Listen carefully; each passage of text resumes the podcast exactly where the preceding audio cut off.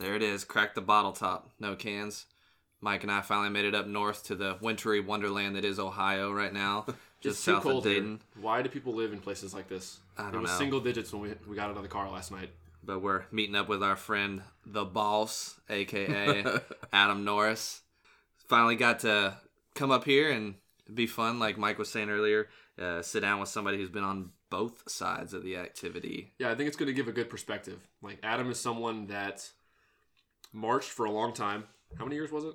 You were uh, I did I did three years of outdoor, and then I guess technically four years of indoor, but I really only count two of them. Okay, we'll get into that later. Yeah, yeah, yeah. But so he's marched a ton, and then he made the transition almost immediately. Was there any break between no, marching and yeah, teaching? Yeah, I aged out in twenty ten, and then I started teaching in twenty eleven. So he, he probably has a perspective that only someone like that, that has done that, that has marched a ton, and then went straight into teaching. I'm sure there were a lot of eye-opening things you didn't get or didn't know or the way they were as a member. Um, yeah, that's one way to put it. All right. I well, before, before we get into that and let you introduce yourself, uh, welcome everyone to the Aged Out Podcast. I'm one of your hosts, Mike Fantini, and with me as always is Evan Worrell, and like we said, our, our good friend Adam, but uh, you you came from Louisville, right? Or just Shepherdsville. Shepherdsville. Yeah, nobody. Know. I always say Louisville because nobody knows where Shepherdsville is. That's fair.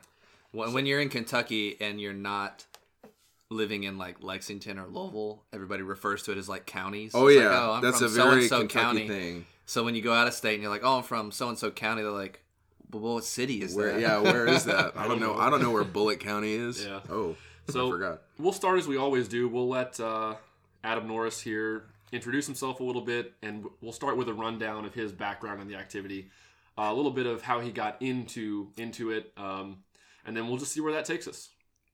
Well, so. I uh, I started drumming when I was in fifth grade, and I started drumming um, because when I tried to play the saxophone, I couldn't make any sound. That's a good reason to stop. Yeah, well, I Very mean, I, I saw right through it immediately, and so I just said, you know what, give me the drumsticks, I think I'll try that. And it worked out. Um That's one of those, you know, you look back and you realize like such a small decision when you're like eleven years old has like completely changed the course of my entire life. And eleven year old me was like at the helm trying to like navigate.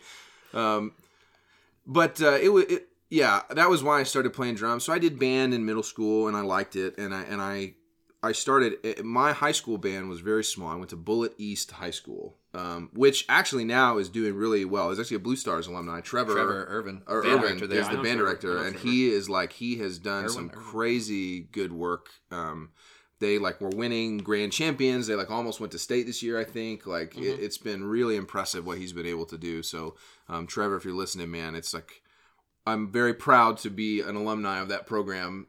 Um, so uh, it's pretty cool. But uh, so I went there. And for high school, the band was really small, so we had to march. You know, a lot of schools will do like they'll march their eighth graders.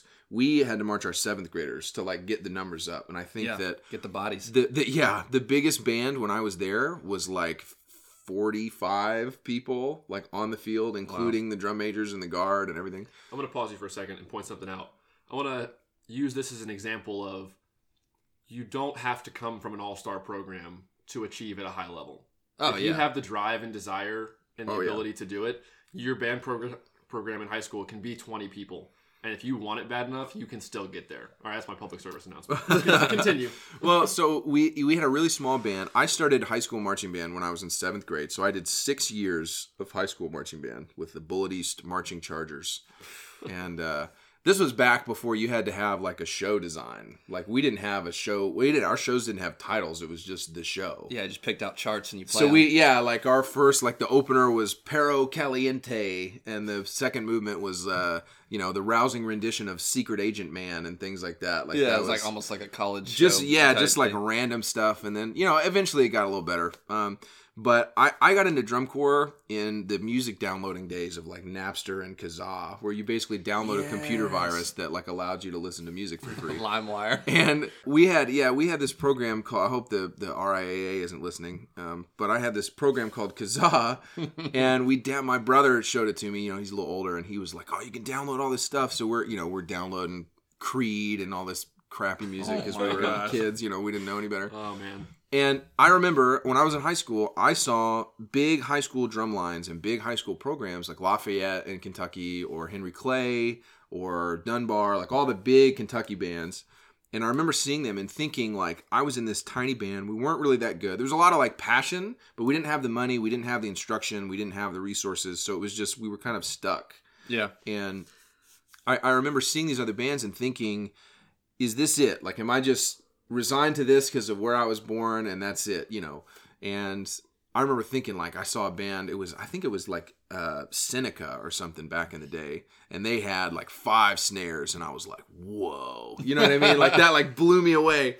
And so I went to a music store to buy something, to buy some sticks or something like that. And I asked the guy about drumming, like, what there was further. And he was like, well, have you ever heard of drum corps? And I was like, no. Nope. I didn't know what it was. And he was like, yeah, you should check it out. He talked about Southwind, and I like pretended to know what he was talking about. I was like, oh yeah, totally, Southwind.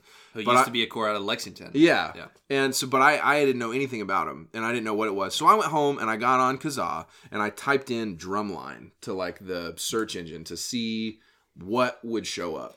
Because this was before YouTube. This is pre-YouTube. This is pre-internet. I was, I used Kids my... Kids now don't even know. Yeah, I was like chiseling drumline into a stone and holding it up in the air and hoping I got a response. Um, and so I was, I, I looked it up and I got all these results and it kept saying D C I, Blue Devils, and then whatever, Diddy, Flam Sandwich, some, you know, Flam Sandwich. thirteenth Hour, like all this old Blue Devil stuff. But I saw D C I and I didn't know what it stood for, but I saw Blue Devils and I saw the, the D of D C I, so I'm like, oh, Duke College something? Blue Devils. Like the Duke Blue Devil, of course. And I was like, I need to go to I need to go to college at Duke, man. Their drumline is awesome.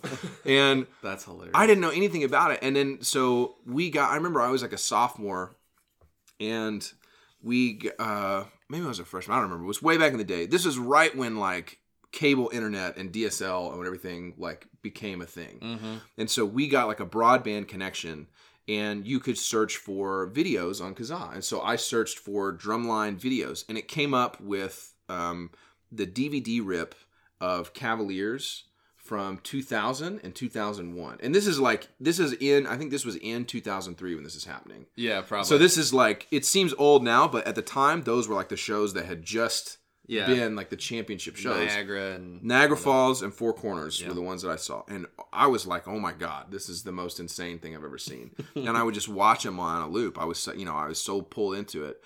And so through that, I just started to search a little bit more and I kind of figured out, you know, what D C I was through that. And then we had a color guard instructor who was, um, I don't know, if, I don't think she'd ever marched, but she was, she knew all about drum corps and everything. And so she, Um, invited like myself and some other people in our band that were like sort of the more leadership members of the band to go to what, what was the Indianapolis regional that they used to have. And it was, it was at the end of July. It was like what Atlanta is now. Yeah, it was like that. Yeah, and it was at the R C A Dome. And so we went up there and I got to watch Drum Corps two thousand three late season lives. Like Cavs were there. It was a regional. Yeah. So like I saw Spin Cycle live. The, the Phenomenon of, the of Cool. Blue Phenomenon Devils. of Cool. Um, Vanguard Pathways. Cadets like, did the, uh, I don't know the show. It like was our favorite, Wang, things, our favorite things. Yeah, yeah. And it was just, it blew me away to like see that. Imp- I was like, I had never seen anything like that in my life. It was like, it, I was totally hooked at that point. And so I, I I just stuck with it through high school. And so the next year I said, I want to march Cavaliers. So the next year um, was when they did the double oh seven. What year was that? oh four. oh four? Um, oh four was the double oh seven. So they had Your done... Your first year auditioning for Drum Corps was oh four? I auditioned in two thousand four for two thousand five. You old man. I know, right? Um, two thousand four, that would have been uh, Mark Worth, right? He yeah, he, he had, yeah, he had aged out. Um, and so...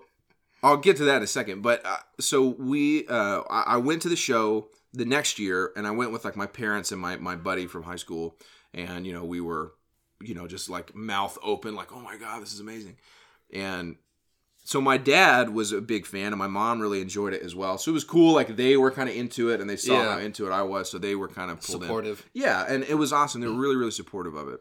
So I told my dad that I wanted to march Cavaliers. I was pretty convinced. Um, like I said, I went to a small high school, and I was definitely the best in my high school. That's not saying much, though. You know what I'm saying? I was like a two-legged guy at a one-legged race. You know what I mean? Big like, fish in a small pond. Exactly. And so it wasn't it wasn't like I had a ton, like I wasn't that great, but I was definitely the best. So I, I had nothing to compare it to because I'd never done anything extra. And so I'm like pretty convinced. I'm like sixteen, fifteen, sixteen. I'm like, yeah, I think I can make it. Like, I think this is going to happen. And that's not to say that, you know, you can't make it when you're that young, but I didn't have any of that experience whatsoever. So this was back before they did all the satellite camps and everything. And so we did, uh, my dad, it was the, it was the morning after Thanksgiving. And like five in the morning, me and my dad got in the car and he drove me to Chicago and we went to the Cavaliers camp. There wasn't, yeah. you know, they didn't have Everyone videos. Does. And yeah, if you wanted to do a video audition, you had to like get permission from the corps director, film it on your V H S thing and like mail it in and hopefully they got it. um, so this was like, everybody was there. So there's like, I don't know, I think there was like twenty thousand snare drummers there or something ridiculous. Sounds about right. Um, That's usually yeah. about it. It's like six quad players, three bass drummers, and one hundred thousand snare yeah, drummers. Yeah, like the rest of the camp was exclusively snare drummers. And I remember walking in, like feeling really confident. And then the first dude I saw was like twice my size with like a beard. And I was like fifteen, you know? So I was just like, uh, okay. And so we, we were sitting in this hallway and everybody has their pads out and they're playing. And I was like, oh my God, literally everyone I can see is like playing stuff I've never heard of or seen in my life. Like, what have I gotten myself into? And so I, that was the first camp I went to. You mentioned Andrew Markworth. He actually, he probably doesn't remember this. I think I mentioned it to him once. Um, but he was the first person to ever give me an individual audition. Oh my God! Because he had just aged out and he held for like that one camp. I didn't, I w- didn't had any idea at the time that we would like work together later or that we would interact more. Life know, come future. Full circle. Yeah, yeah it was pretty crazy. Wild. Um, that's crazy. But that was how I got into it, and I, I.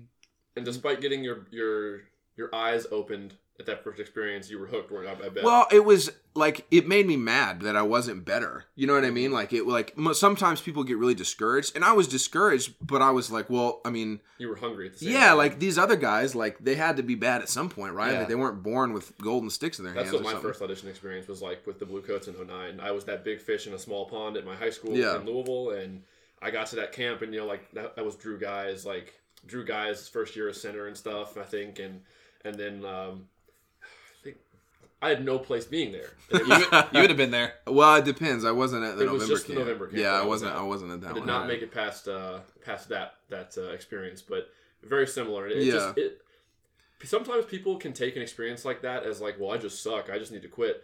Like you said, I took it the same way you took your first experience. Yeah, I was humbling. Like, I was like, very it was very humbling, it. dude. I was very I, humbled by it. I remember seeing my dad, and he was like. You know what? How'd it go? And I was like, really bad. I'm like, terrible I at drums. And it was. I, I remember um, the the funniest story I remember from that is I was sitting. Um, we were we were in this classroom, and they had divided the snare drums up into like three rooms, and I somehow made it into like the middle room. Wait, so you were I, auditioning for snare drum? I, yeah, this is yeah. I was also a snare drummer back then. I hadn't seen the light yet. My left hand didn't know what it was doing, um, and. I'm a quad player for anybody that... Yeah, so I was auditioning for snare drum. So I'm in this room. There's like sixty of us in this tiny little classroom, like packed into this thing.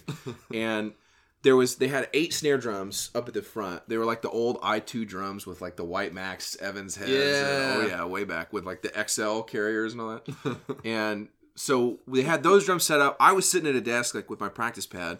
And I, I think it was... It was like Ellis Hampton and Nick Thomas were like running the room.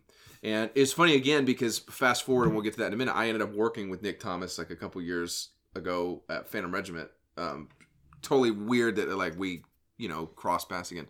But so we're in this room and Ellis is working and he's like, "All right, we're gonna we're gonna work on the triplet grids. Everybody know the triplet grid? Like we're cool." I had never heard those two words next to each other in my entire life. So I was like, and everybody in the room was like, "Nodding, like yeah, totally." And I was like, "Yeah, it's like yeah, it's a triplet grid, of course. Like yeah, whatever." And so I had no idea. So they started doing, um, he was like, all right, we're going to start with just the fours. And I was like, I don't know what that means. Luckily, I wasn't on a drum. I was like sitting at a, at so a, could, at a desk. You, you so I could like kind of fake it like, oh yeah, I'm going to like evaluate, you know. Um, Figure this out. Yeah. And so I'm like, I'm looking at this thing and, and the fours like kind of makes sense. You know, I knew triplets and everything. Like I wasn't like an idiot, but... I, I, I didn't know the process. So, like, I, I, I watched the fours a couple times and, like, okay, I kind of understand what's going on here. And they said, all right, add the twos. And I was like, there's more to this? And so they start doing the twos, and I'm, like, drumming along, and I don't really get it. And then uh, they started the ones, and I was like out. I had no idea. Yeah, like I had no idea what was going on. So they're playing, and I'm just like trying to just play good triplets on my pad and like not look like a total idiot in front of everybody. And I look over to my left, and there's a kid sitting next to me that like looks about my age, and he is like in the same boat. And he's like looking at me, and we like make eye contact, like, uh, do you know this? And we kind of like both shrug our shoulders, like, I don't know what's going on. And so we're like, all right, we're in this together, pal. Like, um, we're going to go down together. Yeah. yeah. So um, I found out later that that kid sitting next to me was Dave Oriente. Oh my gosh. I swear to God. And I was, That's I knew that awesome. Because he was at X in twenty ten with us, and, and I, I told that story, and he was standing next to me, and he goes, that was you? Like, he remembered the whole thing. It's pretty wild. I still think it's crazy he marched Pioneer before he did Blue Stars. In oh, yeah.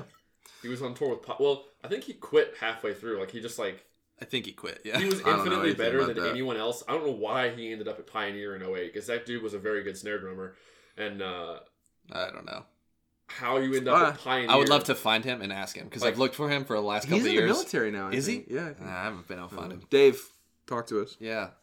Come back. Um. Anyway, so that was like my first audition experience. It went horribly, but I learned a ton, and I was like super hungry for more. And so I was determined after that camp, I had like some direction. And more like for me personally, more importantly, I knew what I was up against yeah. at that point. Like what I the had, bar was. I had kind of like seen behind the curtain of like what, yeah, like what the what standard is. What was expected. Yeah, well, because I, I always thought like, well, I can like play the music. Like that's good enough. Yeah, yeah. And they're like, we're working on skills. And I was like, what are those? You know, That's kind of like. Yeah, like what do you mean I have to know what the, accent yeah. tap is? Like what a downstroke is? Yeah. Um, That's like, like kind of the advantage of the internet now. Like back then, like when we were auditioning, like you were talking about, the internet oh, yeah. like hadn't blown up. Like you didn't have this open web of just like information. You can see all there these was, groups and all yeah. these videos. It's just like you were a product of your environment, and that was it. That's, and that it. Was it. That's kids, your only option. Kids nowadays have access to everything. It's yeah. great. They don't, it's it's an awesome thing. I think it's, it's great. An awesome thing. Some people are like, yeah, back in my day, it's like no. I think it's awesome. Like we, we had to we had to work harder. I think to to find those resources, but. I think now, I feel like the drummers now are better younger because of all the resources yes. yeah, that they have. Yeah, for sure. one hundred percent agree. Um, but so that that was like my first audition experience. So I went back and I and I was back in high school and then, you know, finished my next uh, two high schools. And when I was a senior in high school, um, a friend of mine that I had met at E K U's, uh, Eastern Kentucky University's Foster Music Camp, uh, his name was Dylan Combs, which you guys know. Yep. Um, he was, he's a good buddy of mine, and we met each other at that music camp when we were still in high school, and he said, "Hey, I'm doing this. Um, I'm doing this drum line. It's it's an indoor drum line. You should you should do it. Like we need snare drummers." And I was like, "I don't know what indoor drum line is. Like I, I had just kind of over you know a year or two kind of figured out what drum corps was and was a big fan, but I had I had no clue about what W G I was." And he said, "Well, you should come check it out." And so it was this. It was a little um, independent open line, and it was supposed to be from Athens, Kentucky. Yeah. So the name of the group was West Athens. And your introductory and to... And that was uh, that was my introduction to W G I, was West Athens in two thousand six. And Justin Fisher. Justin Fisher was there, yeah. And there was a there was a quad tech was J J Martinez. J J. Um, there was a guy... I think he marched Lone Star or He something. marched Lone Star, yeah. yeah. He was uh, he was back in... The, he marched with like Brian Perez way back in the day. Um, What's so crazy about that indoor group? Because we've had guests on here already before that brought that up. Like, Dan oh, you had Ben, yeah, Dan, Dan, Ben, Dan, Dan, Dan, yeah. That was where I met all those guys. Yeah. Like that whole What's group so of us. What's so crazy about that whole that group? How how insignificant that group was at the time. How many amazing people in the activity started in that group? Well, we it was so it was many. a very odd experience because for a lot of us, it was like our first W G I experience. So we like I didn't even know what like the first W G I show I ever went to, I performed in. You know what I mean? Like, I had never even heard of it. I didn't know. I think that was actually me, too. I think me, I too, watched, actually, Tate's Creek. I, I remember never... watching, like, I looked up this, like, Vic Firth started to host videos back in the day, like vic firth dot com. Yep. And so I remember looking up on there, and there was videos of, like, Rhythm X and some other people and whatever. And I was looking, and I was like, they were, like, outside in, like, a parking lot, and they were, like, like grooving. Gravel all then, around. Yeah, and I was just like, I mean, I didn't know, I didn't realize it was, like, the Nutter Center or whatever now, but... I was. I remember watching it, and I was like, "What is this? This is so strange." It was like very foreign to what I thought. Like the drumming old Blue Knights was. Are wearing like machine gear and stuff, or yeah, something. It was just you know, there's costumes, there's props everywhere. So it was just like a different thing that I, I didn't really know about. So Dylan you know, tells me I should do this thing. I'm like, all right. So I, I showed up and um, I like auditioned for the group by basically just like playing in the snare line for a day. And they needed snare drummers and I wasn't terrible. So I was like, all right, let's do this. Now, flashback to my high school. When I was in high school, we didn't have an indoor drum line. We only had outdoor. And I played quads in high school. So I, I had played, I did it for six years in high school. I played bass drum my first year, played top bass. And I was a total baller. No, I wasn't. Um, and then when I was in eighth grade, I was the snare drummer for the band, singular, one. Um, and then in ninth grade, I played snare drum again. And then the last three years when I was in high school, I played quads. But I wanted to play snare. I was like, I, you know, you I wanted to, yeah, I wanted to be does, one of them like flam drag fighter pilots. Like that's what I wanted. we, get, we get all the glory unless it's the quad feature, man. Right. So uh, I wanted to do that, but I was like pretty decent at quads. Um, I had an instructor in high school that told me, he was like, you need to stay. He was like, you need to stay with quads. And I was like, no, man, I want to do snare drum. I want to do it, you know. And he was like, he said, good snare drummers are a dime a dozen. Like you need to like stick with quads and that'll sure. be better for you. But that's a whole nother thing. So anyway, so I was playing snare drum with this group, um, West Athens, and it was it was fun, or I thought it was fun. Um, I didn't know any better, and the show was it was like harder music than I had ever played in like a show before. So for me, it was cool. But yeah, like I was in that group. Dylan was in that group. Ben Thompson, Dan Schmidt, um, Ted Leith. Ted Leith was the center snare. Um, yeah, there was a lot of people that ended up doing stuff in the battery, especially. It was. I could do an entire one of these podcasts on the just history and the story of like that group. Yeah. Dan Schmidt um, kind of uh, elaborated a little bit just on that. It was yeah, there was a, there was a ton the shenanigans, and it was yeah, I mean it was it was a little bit of a mess, and it was a new group. I mean every new group that starts out has its own issues, but but it was kind of your segue from like high school band into something. It else. was the first independent group that I'd ever done yeah. that wasn't affiliated with high school, so it was like a little more mature. Some of the kids were in college, you know what I mean? It was like a little bit older. Um, and it was a nightmare and we were awful. Um, and it's fine. Like, but it was great. I think everybody needs to go through that at some point, yeah. like to be in a group that's not that good. Um, because it, one, it brought us closer together and I learned a lot. Like the tech staff there was, was good. Justin is awesome. Um, J J was the quad tech and he was awesome. And so I started out on snare drum. J J who? Uh, Martinez. Martinez. Okay. Name. Yeah. And, Um, so I started out on snare drum and we needed a quad drummer. And so they said, okay, we need to see if anybody has quad talent or whatever. Okay. So they, they like, I was on the end of the snare line. So like booted me over to the side and, uh, I started playing quads and I wasn't terrible. So like, then I just magically became a quad drummer. Like that was, they never put me back. I was like, well, here we are.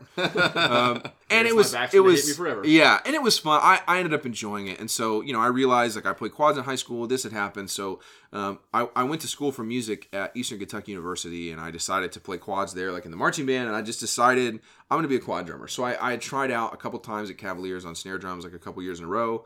And I, it, it just wasn't working out. My, I couldn't, you know, I wasn't that great at snare drum. And so when I started to play quads is when things kind of took off. So I went to music school for music ed at uh, Eastern Kentucky University. And it was awesome. Had a great time. I met a lot of really cool people. We got to do some really great concerts and stuff. Um, and that's, you know, a whole nother thing. But marching wise, I stuck with quads. And so the next year in two thousand seven, I had tried out at Cavs one last time on quads this time. That was after Jim Casella and all those guys yeah. had taken over. Yeah. It was their second year. And it was cool. It was like a different take on drumming that I had never seen before because mm-hmm. I was raised in like the Cavaliers wrist turn like era. And this was like a new sort of organic style Flow. of drumming. Yeah, it was like this very strange approach that I had never really seen. You know, the snare drums are all cockeyed and I was like, what's going on? um, and, you know, now I teach Blue Stars where like we do the same thing. But um, so it was, it was interesting to like get that side of it. And I decided um, I, I didn't make it at Cavaliers, and I decided not to like keep pursuing marching that particular summer. Uh, I had a job over the summer being like a cameraman for a production company, and we got to travel around and do stuff. It was that's a whole wild thing. Um, but so I didn't march that summer. Um, so going into the next year, I really wanted to march. Um, this is when I mean Paul Rennick was still at Phantom, and and what they were doing was starting to get like really well known. They won drums in oh six. They were awesome in like oh five, oh six, oh seven was awesome. I was a big fan of that. And so in two thousand eight, I said, that's where I want to march. I think that's where I'm like settled on that I really want to march. So I tried out there and I didn't make it again.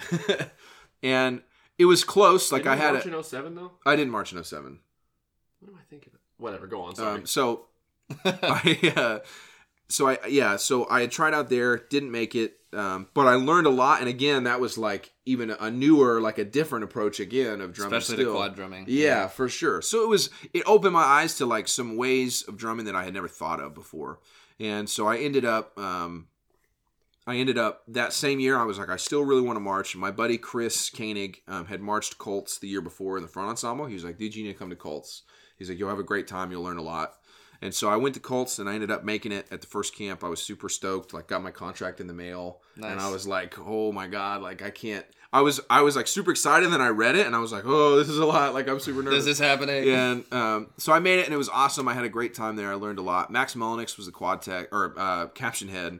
Mark Hunter was the um, quad tech, and he did a lot of stuff with the full battery as well. And so that was like my first drum corps experience was the Colts back in two thousand eight.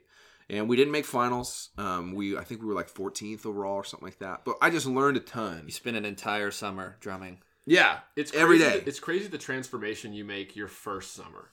It's like, pretty wild. That first summer and your ability to move and play or move. And just to overall, process information yeah, to, and to, like...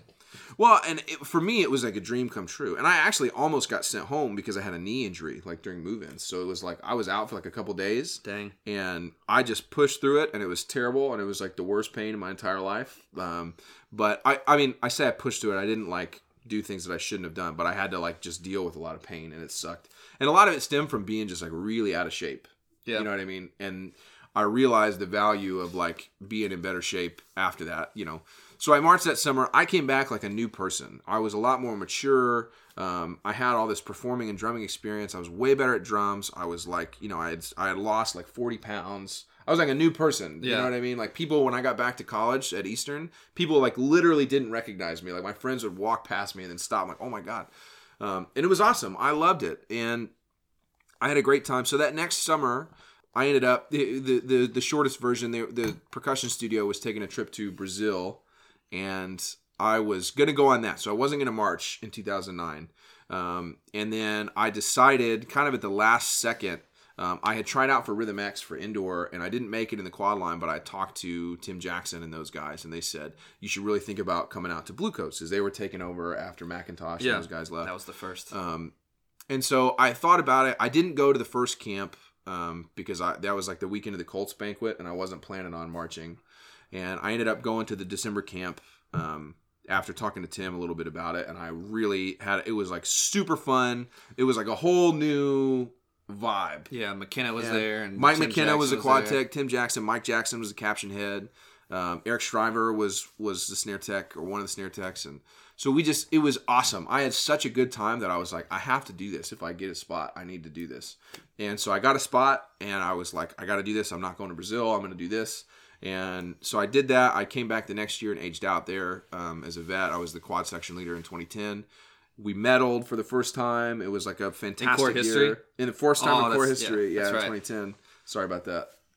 Oh, that's all right. I got I got mine the year before. Um, so we... Uh, But it was it was fun. It was a great. Both summers were so much fun, and I you know I just felt like I got a lot better. So after oh nine, um, have knowing Tim and those guys, and I was in Kentucky, they were like, you need to come out to Rhythm X, and I'll try out. And so I did, um, and I made it in the quad line there in twenty ten, which is where Evan and I. First I mean, we I think we together. Knew each other before. We that. had met uh, just through the small because network we were of in Kentucky, Kentucky yeah. drummers, but yeah, that's like where we really started like hang out. Obviously, when we both made Rhythm X, and I yeah. actually had gotten invited. By Dylan, he invited me to go. Classic. And uh, you got the spot. Well, Dylan and Dean, because I knew Dean yeah. from Moorhead. But. So anyway, so that's where we met, and then I was at Rhythm X, um, twenty ten and eleven in the quad line. Um, that's where Adam and I met was eleven. Yeah, because Mike came up. Yep.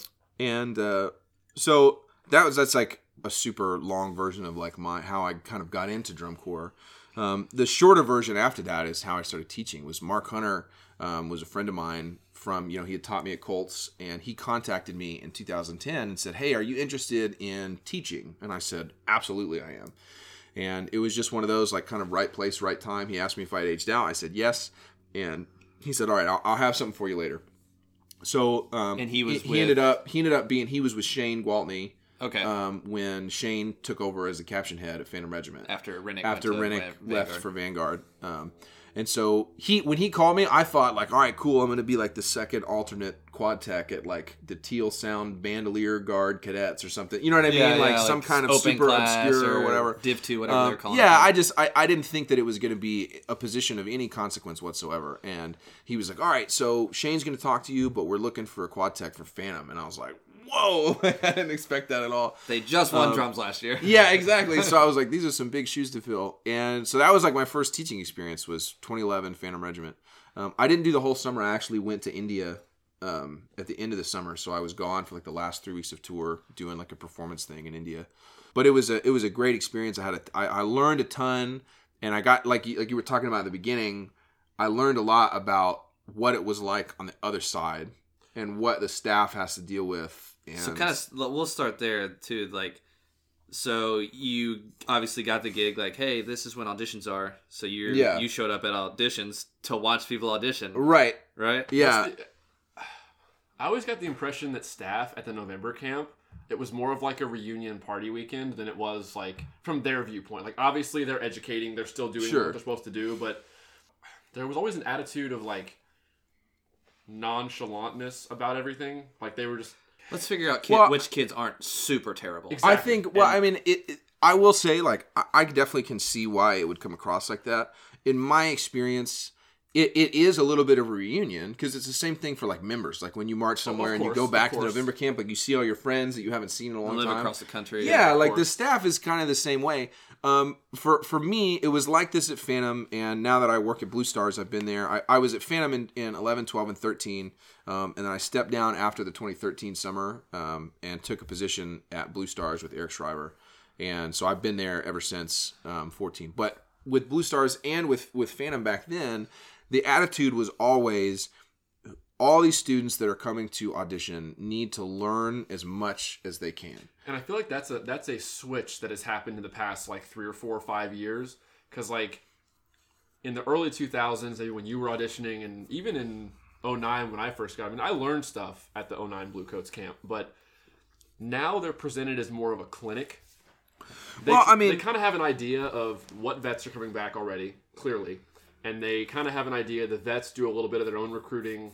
Tell, the staff has their fingers on the pulse of different regions sure. where they're ha- ha- uh, holding auditions. They're very well connected with local programs, and now, well, th- now, like you said, they're clinics more so than audition. That first uh, November, you said clinics.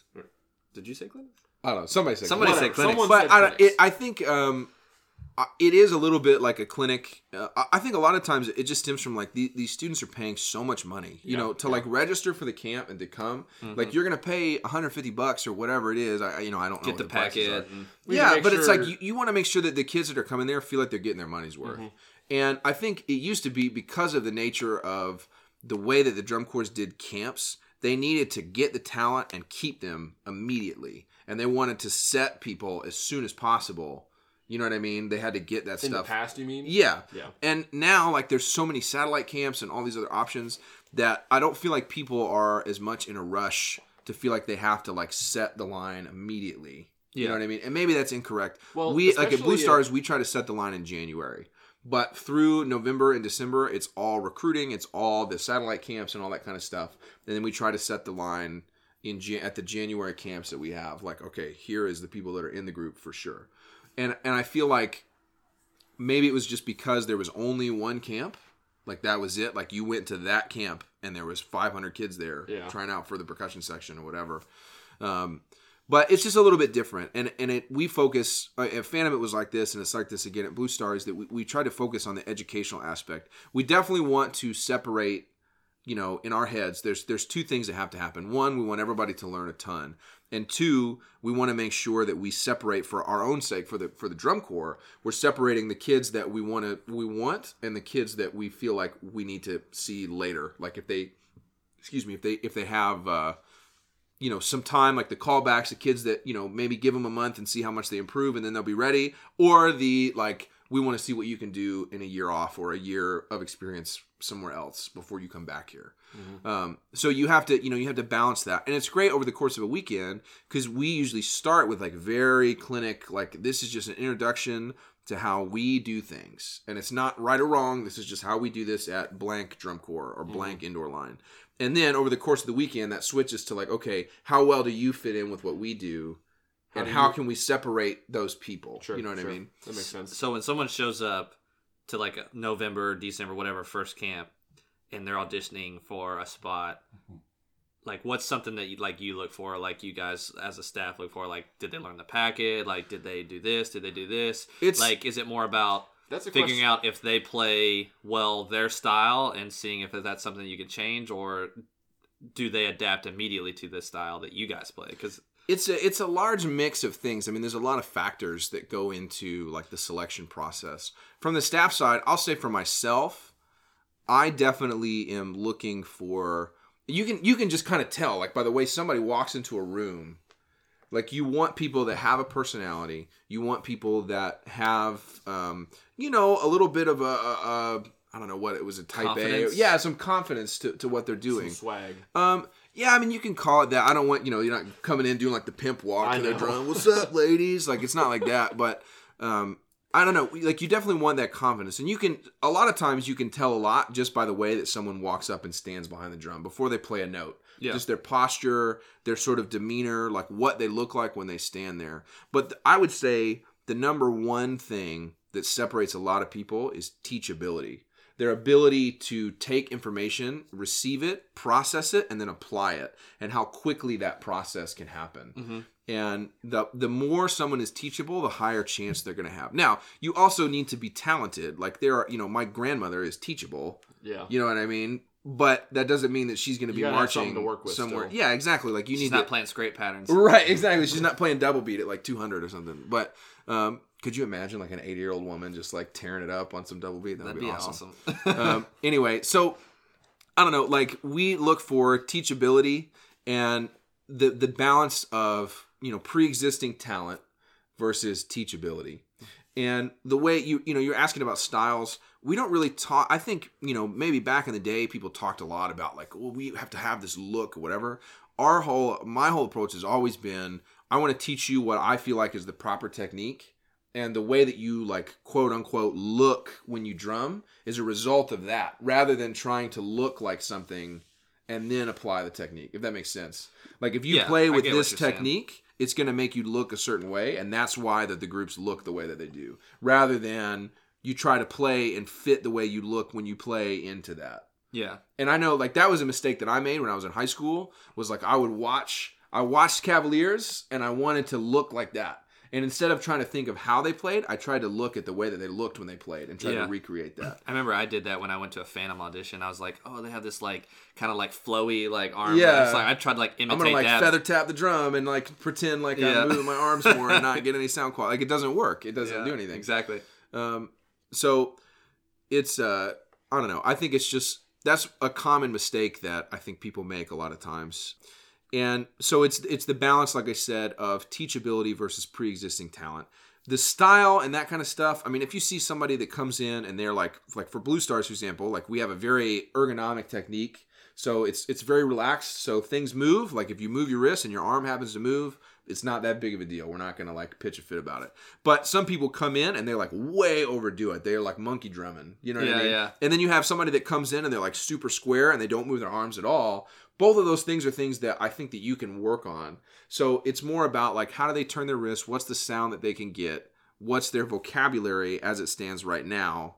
And then are they teachable? Because if they're teachable, they're going to be able to get the style. You know what I mean? Yeah. Over over the long term.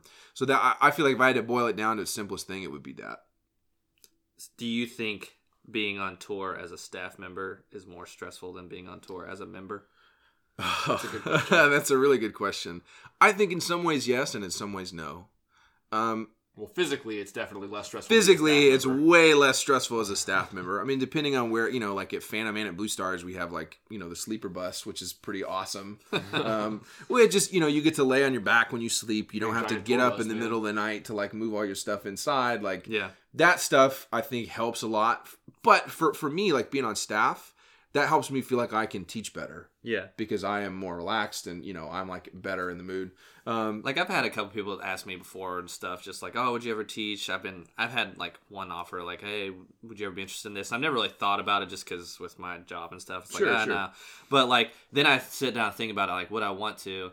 And I think like as a member, I was always just like, man, this is just what I did. I woke up, I drummed, I ate, whatever. I just did. Like, I was in, like, a robot. Yeah, basically. It's like a military mindset. But I just it's imagined that I said, like, a staff member would be a little more stressful because, like, you were hired to maximize this section of this group to its best ability, and it's your job to figure out sure. how to it's do like, that. Oh, like, how um, to get these four you people. You're like, oh, we just had three bad shows together. in a row. What's going on? Like, we just had three bad shows. How? Do, what am I doing wrong? How do I fix this? What's going on in their heads? Sure. Like, having to read the situation I, I mean, all the time. I think it, it can be, it's definitely more like mentally taxing, I feel like. Because like you were just that. saying, like when you're a member, people tell you what to do at all times. Like play this music, stand in this spot on the field, and yeah. go to that spot in eight counts evenly. Like it's it can't be any easier than yeah, that. You yeah, know what yeah. I mean? Just do what you're told. And then, yeah, like, and sure. we're going to do this a hundred times or whatever. We're going to do this and then we'll tell you what to do next. And then we'll tell you when to eat. And then we'll tell you when to sleep. And then we'll tell you when to do your laundry. And that's why, you know, you see members, they have a free day. You walk into a gas station and you're just like staring at the sodas and you're like, what do I get? Yeah. Like I have a choice. Like somebody I have to like, me what to yeah, do like here. Somebody give me something so I don't have to think. Um, and so I, I don't know, you get used to that a little bit as a member. And it becomes very routine. And as a staff member, the same thing happens. Um, it is refreshing sometimes as a staff member because, you know, like they'll do vig block in the morning. And so like the drum staff is away from that. And we'll kind of watch from a distance and sometimes we'll be involved, especially like once they know the drill, we start to drum while we're out there. So we'll be kind of around, still visual focus, but the drum staff is like around to make sure that everybody's playing well. Yeah, you know. Make and, sure a section doesn't cut vig block. Exactly. Um, so. Guilty. So in some ways it can be, um, you know, you have a little bit more time to like kind of gather yourself and your thoughts and plan. Yeah. And I mean, that's what, you know, every staff kind of has that time depending on, on what part of the day and so on. Um, it depends also on what your job is on staff. Like um, when I was like just a quad tech, it was very similar to being a member. Like the caption head would just tell me, what you're in we were subs doing. For this line. Yeah, you're in subs, whatever. And that was like, subs was like the only time that I felt like I had to like be on whatever because I had to plan what we were doing. Yeah. So I would think, you know, and you just keep a little list. I had a little notebook that I would keep and just write in it like, okay, we suck at, you know, hey. B to C or whatever in the closer. And so then when it was subs time, it's like, all right, we need to hit this and we need to play the quad solo like a hundred times and then we're going to run over and play with the snares. Like, so it was... You only have to plan those short bursts um, sometimes as, you know, just like a section tech. And then as you move up, like the, the higher you go, the more you have to coordinate with the other sections and things like that. But honestly, it's not, depending on the facilities, it's not that hard. And, you know, the the staff, especially right now at Blue Stars, I was I was only the quad tech when I was at Phantom, so I can't really speak to how well the staff kind of coordinated with yeah. each other. Um, but like at Blue Stars, the staff is also like it, it's cool because we're very professional because we all know each other as like colleagues, but we've been together for so long that we're all like really good friends now. Mm-hmm. You know what I mean? So there's like a level of respect there from staff member to staff member of, you know, we're we're all professionals and we want to make sure that we handle ourselves that way, but we can also pal around and joke around and it's, you know, it's fine. So it's it's nice to be able, you know, I can talk to if if. Um, if Eric is off tour and I'm like kind of in charge of the battery for a little while, I can talk to the brass caption head and we're like, cool. It's not weird. It's not like there's not no, like, there's no weird. Yeah. There's no, like we're really good friends. And so like, if I tell him like, hey dude, is it possible for us to get the stadium field? Like I know that we had it yesterday, but we really got to balance and we got to use whatever. And he's like, yeah, whatever. Like fine. Sure. You yeah. know what I mean? Like it's not a big deal at all. And that's good. Um, so, I mean, I'm sure that that varies from staff to staff, depending on where you go. I've definitely and heard... And how long you've been together, I guess. True. I've definitely heard plenty of horror stories of, like, people that don't get along and terrible things like that. Um, luckily, I haven't really ever experienced things like that. I mean, you have time... You know, just like when you're a member, you have times where you get mad and things are... They don't seem like they're doing the right thing. You're going you backwards or yeah, something. Yeah, and you don't... You know, maybe you don't necessarily have the power to change it and you just kind of feel frustrated, but... That, I think that's true of over the course of any summer. And as long as you keep a sense of humor about it and you kind of keep a light tone about it, it's fine. You can always tell. I think as a staff member, like fourteen to sixteen days is like the max for me personally that I can do on tour before I start to get a little crazy. And it, well, you just get, everything becomes so much more important all of a sudden. Yeah, because your yeah. life is just invested in that. When you have like that, like two weeks, maybe a little bit, like two and a half weeks, it's still just like, all right, this is cool. Everything's fine. And then everything starts to get like, you get like grumpy mode where everything is just annoying. And you're just like, can you believe that he came in a count early? Like what a, ju-? It's like, it becomes a personal attack at that point on you as a teacher. Um, and if you can balance that and if you can keep a light sense of humor, it has some to do with, you know, like I said, like with the way the other people are. Like the other drum staff at Blue Stars are like some of my best friends in the world. We have such a good time together. Um, and so that helps that we're like bros. So like Caleb Gastiger works with the bass drums there. He, him and I marched together at Blue Coats. We're really good friends. One of my, one of the funniest people I've ever met in my life. But we're good enough friends that if I am being grumpy about something, he can come over to me and tell me like, hey, dude, you need to calm down. Yeah. Or, you know what I mean? And it's like, all right, you're right. I need to relax. Whatever. That's good.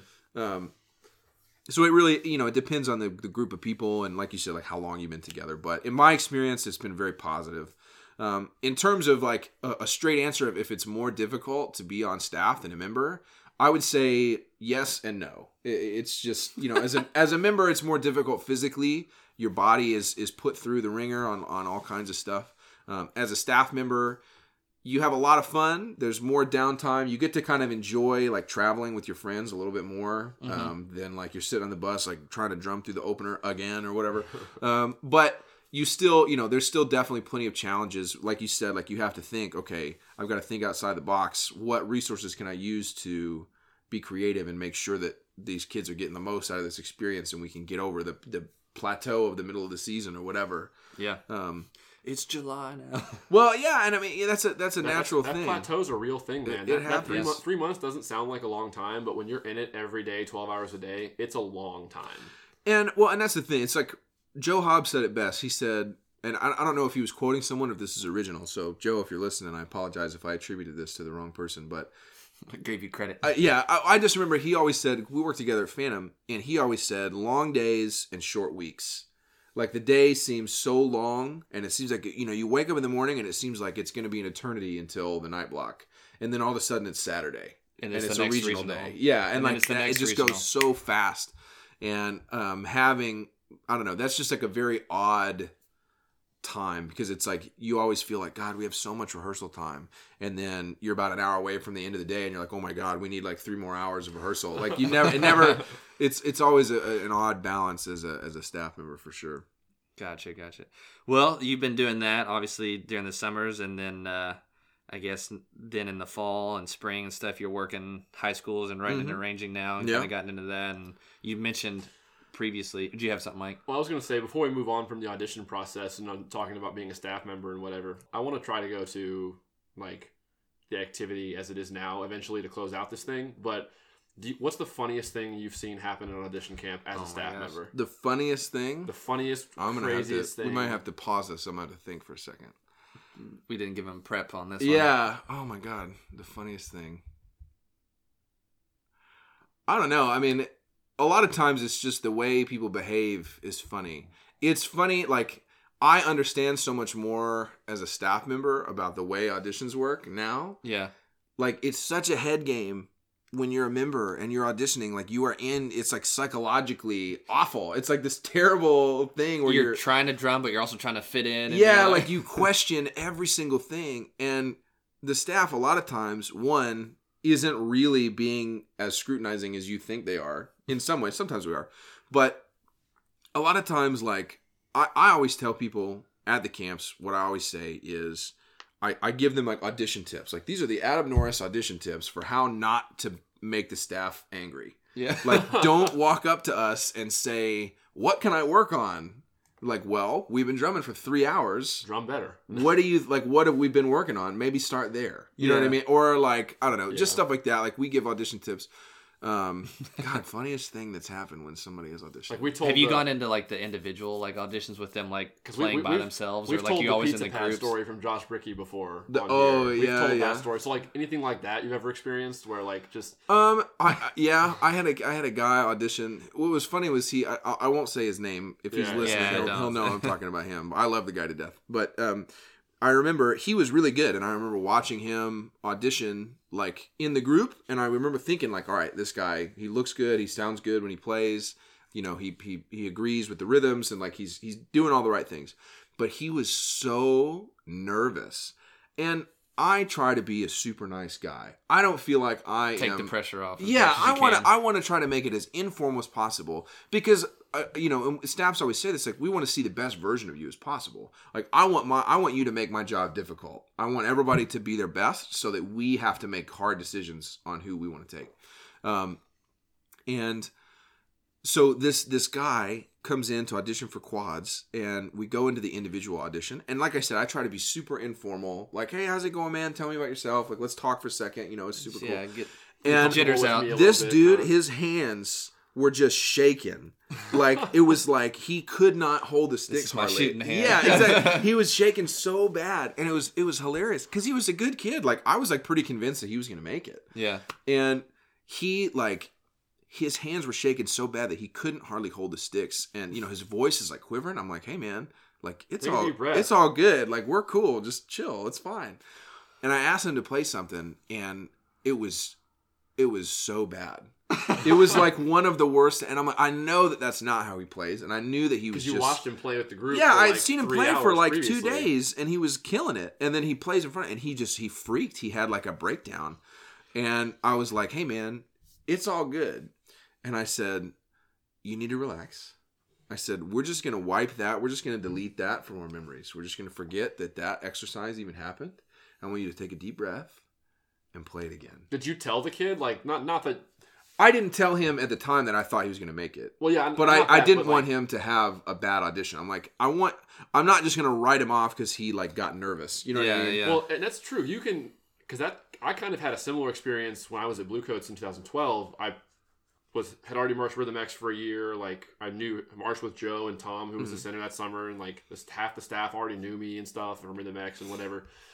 But my, I hadn't done an individual audition in two years because at X and eleven, because there was going to be only one vet, everyone did individuals. But twelve, we basically knew the snare line before the camp started, so there was no individuals for any of us in twelve. That's so true. When I went in, Mike Jackson was the only one there. It was just me and Mike Jackson for my individual that first Thanksgiving weekend. I had myself. Like I played, I played worse than I probably played before in years. It was so bad, rhythmically, tempo wise, like, and I was just nervous. So it can happen to anyone. Oh yeah. Like, well, Mike, and that's well, Mike what... Jackson's an intimidating figure anyway, but he's like a subtle intimidating. Like he's not a physically imposing guy, but like sure. The way he carries himself, it, like. He was just an intimidating guy. It's hard to put into words. And no, I understand. I mean, I, I, marched, I marched under him for two years, man. Yeah, Trust like, me, I know what you mean. It's just what, how he is. And so I had myself in the audition. And, and he said at the end of it, he goes, now, he goes, and I, I was honest with him. I was like, look, Mike, I can play way better than that. I was like, I don't know what's going on in my head. I haven't done an individual in like two years. And Mike was like, yeah, like in the snare room, like you've been fine. Like everything's going well. Like it's all good. Luckily, they didn't hold it against me. That's my point with this. Sure.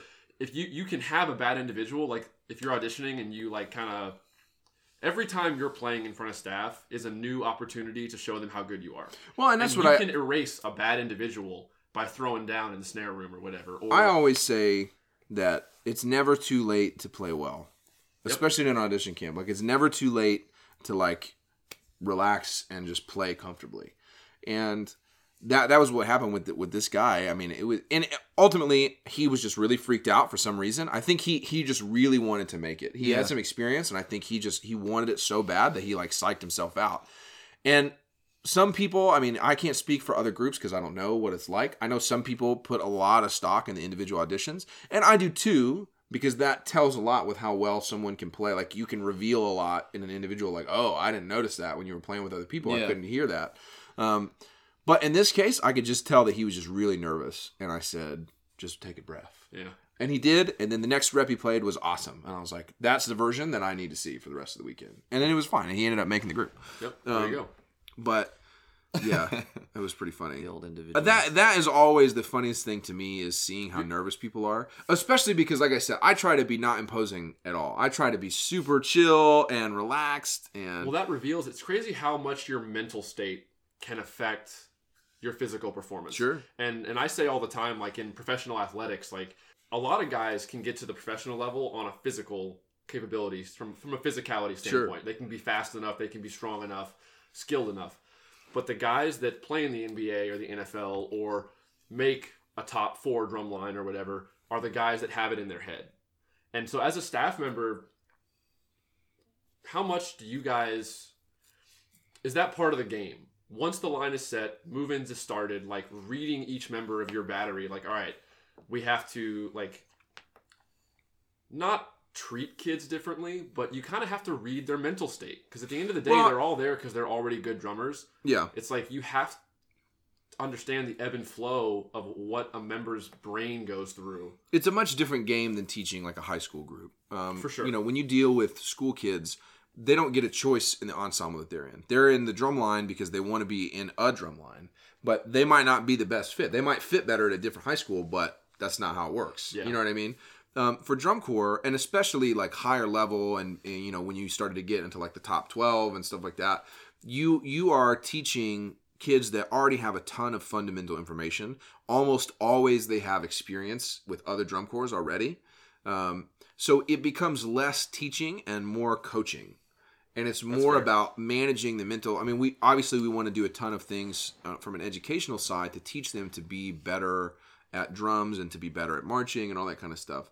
Um, but you have to manage the mental game because, like we were talking about earlier, you have three months to get through, and you only have you know eleven minutes a show to spread out over three months. And you know, as all of us know, there's more than enough work to do yeah. in that amount of time somehow. Um, but you have to manage that so much. There's so many groups that, that the mental monster is what gets them by the end of the season. It's not their physical ability. It's not their chops. It's not the show design. It's that the, the members and the staff don't do a good enough job managing their mental state to where that they can perform at their maximum potential. I mean, I, I relate to that completely just because I went through into my age-out summer um, – there was like a two-week period in July where I just started playing worse.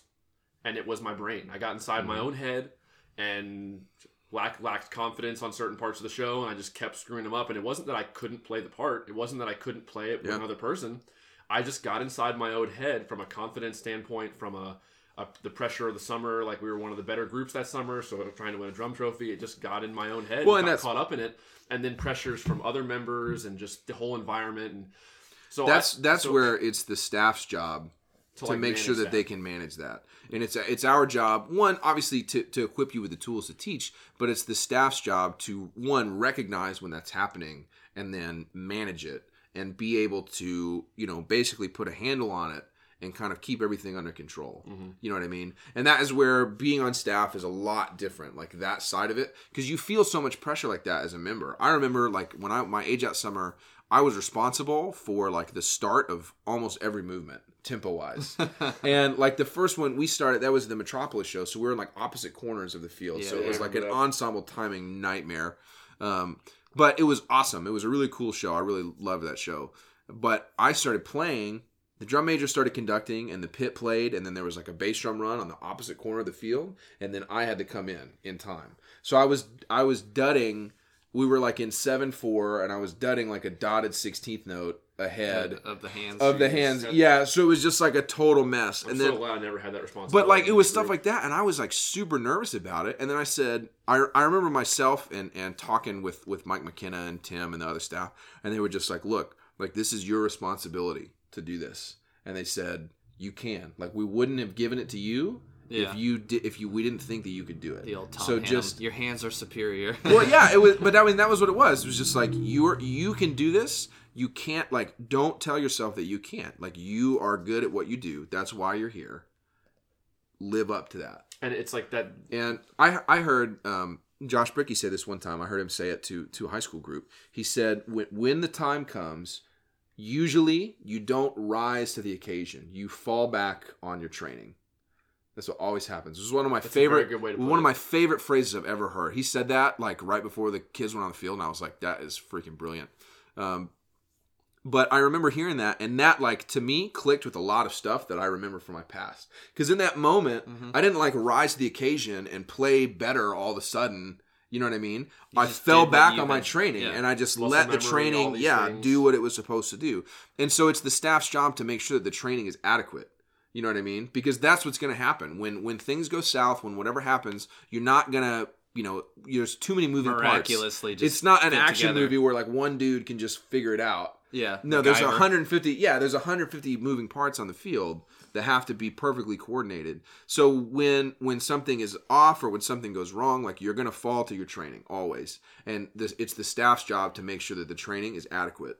Yep. So that way, and I would say I would say adequate doesn't accurately represent it, but I mean adequate in the sense like that the kids that it's are prepared, enough that you're like prepared for whatever is going to happen, and that way, you know, when you go to finals, it's just another day at the office. It's nothing special. You know, you clock in, you clock out, you do your jobs, and you can cry when you get to the top of the tunnel. Yeah, you know what I mean. But until you can then, watch it on the D V D. Yeah, exactly. That's what I always say. You can you enjoy it on the D V D. If you're like a bottom bass or the end quad drummer, everything sounds terrible to you. Just enjoy it on the D V D. Yeah. You know what I mean. Oh, that's well, cool. Uh, obviously, a lot of great stuff in there, insight from that side. And I guess just to finish things up, we'll kind of get into what you've been up to lately now. Off tour, you said before that last kind of segue, uh, you're like in a lot of writing and arranging mm-hmm. now, dabbling into that, getting more and more into that. And you said you're actually writing with Josh, aren't you? I am writing with Josh. Cool. Um, so we we are starting, um, we're trying to get some new clients and stuff, doing some indoor and outdoor writing. Um, for percussion and winds and that kind of stuff. We're, we're that's like winds is like the, the furthest thing away right now, but full percussion and drill um, we have on lockdown. So um, so we're we're working with a few groups this year. Um, we basically have three things that we're trying to do, um, one of which is currently in development, so I'm going to leave that out. Okay. Um, the Fair other enough. two things that, that we're doing, one is we're we're writing, like we said, um, and then the second thing is um, we're developing kind of a clinic series. Um, that works.